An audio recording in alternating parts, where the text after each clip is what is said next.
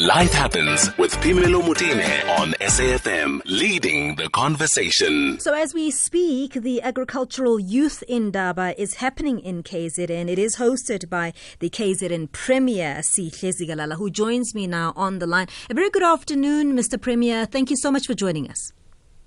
Thanks a lot, uh, and thanks for having us in your program, Premier. It, it's a big deal as everybody's grappling with how this country is going to manage the kind of joblessness that there is around youth, particularly who are unemployed. You're suggesting that agriculture could be part of the solution to this problem.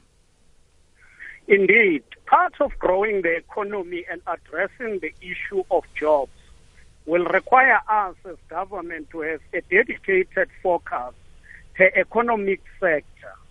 We have identified in KwaZulu-Natal agriculture as one of the key drivers in the economic growth and job creation.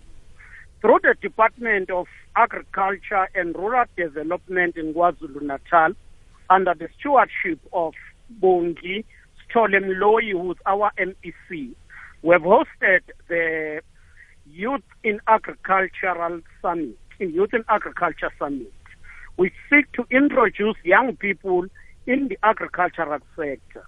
The summit seeks to ensure that we create more information but also solicit the views of the youth on their participation in the agriculture. Hmm. People who are part of the summit are coming from those who have been trained, the trained specialists, those who are in the business, uh, who are the agri entrepreneurs, uh, in uh, KwaZulu Natal as a whole.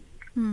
So we, we, we sort of know that perhaps you've dealt with the land issue and to some extent there will be your involvement there, but will there be funding? You said some business will be coming through. Is there commitment from business to assist you in this program? Yes, there is funding already. As the government, we have already uh, established the Youth business fund, and among the beneficiaries who have already started benefiting from this fund mm-hmm. are young people who are involved in the agricultural sector, and will continue to ensure that we support them. More than that, the Department of Economic Development have also came up with a Operation Vula Fund, which is a fund directed to ensure that we drive radical economic transformation.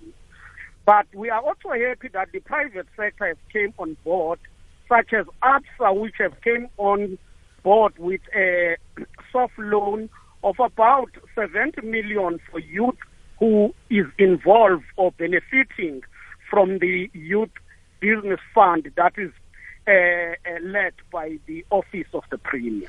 So, so when you speak of the kind of loans, the soft loans that you're talking about, that ABSA is is, is going to assist you with, what's the criteria there? They're going to identify the, the young people that are already in your your your program. Well, they will be supporting. They will be coming in as an additional fund okay. because our grant starts from anyone who needs money, but the cap, which is the limit uh, is 2 million. Mm. Now, if someone is running an entity requires more than 2 million, we will then be able to direct that person to ABSA so that he gets a loan on top of the grant that we provide as government. Mm. And that becomes a soft loan, which is uh, at a reasonable interest. Mr. Premier, for those who are listening who are not yet on the program and who are interested, who are in that area, how do they go about becoming part of this program? Well, through the Department of Agriculture, we will be running road shows in all districts. But secondly, we want to use our offices in districts, the district offices of agriculture, to provide more information. Last, the office of the Premier, through the Youth Directorate and through the website of the Office of the Premier, we continue to provide more information, but also to, to, to, to available to receive any queries uh, electronically if there are people who want to inquire or telephonically. Mm. Look, it sounds interesting. For there are a lot of young people who are listening who are saying, maybe I'm sitting at home in Makaya. There's land all around me. I don't know what to do. I've seen my grandparents do it, but I have never done it. Are there specific criteria for those who will be uh, given the benefit of going into this program? What would what are you looking for in these young people? The criteria is one, a person who's involved in agricultural business at the age between 15 and 35 two, ensuring that that person has a particular understanding or will go through a particular training. Lastly, the business should be a sustainable business which will create jobs, not an event. So you, you, you are already hitting at somebody who is already in the sector. Is there room for those who want to get into the sector? There is room for newcomers Yeah. who want to come in, whom we are going to start ensure that we place them on training mm. and support them to grow. But more than that, we are also opening a market for young people to trade with government. Once they have produced through agriculture, the first market is government itself through the Department of, Agri- of, of Education, mm-hmm. buying for school nutrition program, through the Department of Health and other departments that procure uh, vegetables as well as other goods that are produced from agriculture. That, that that was my going to be my next question to say all good and well these young people sometimes are very enthusiastic they produce the goods then there are no markets apart from the government market that we're talking to are we going to assist them to be internationally viable products that they can export Definitely. As you will know, we've got a good relationship with uh, China, uh, and we've signed an agreement, an MOU with them.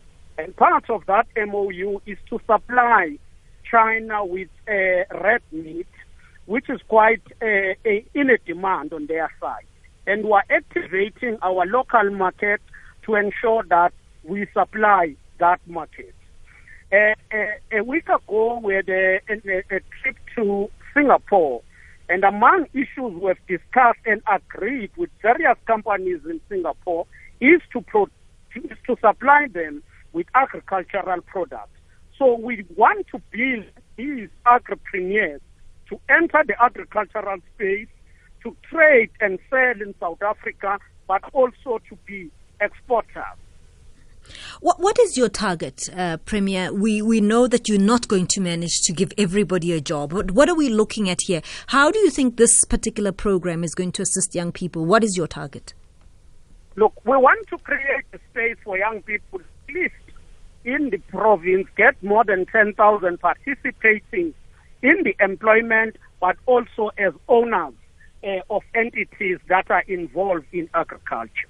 Second, we want to uh, localize and ensure that all districts of KwaZulu Natal are covered and participating, but based on what is uh, productive in each district. So we want to ensure that we reach all corners of the province. Thank you very much for giving us uh, the time. Uh, this is Premier of KZN, Sihle Zikalala. As he's out there already, as we're speaking to him, he's out there at an Indaba. It is an agricultural youth Indaba. They are looking to get a lot of young people into this particular sector to try and help them with unemployment. As we know, unemployment is rife everywhere. And uh, it's going to be a big one because uh, often you find little, small little farms, you know, um, subsistence farming at home, but there isn't a coordinated effort. So this is in, in light of that and trying to see if these young people can get together, be be also empowered to deliver on a bigger scale. And so we'll keep you posted on this particular program. And if there is more to come, uh, we will definitely be giving it to you.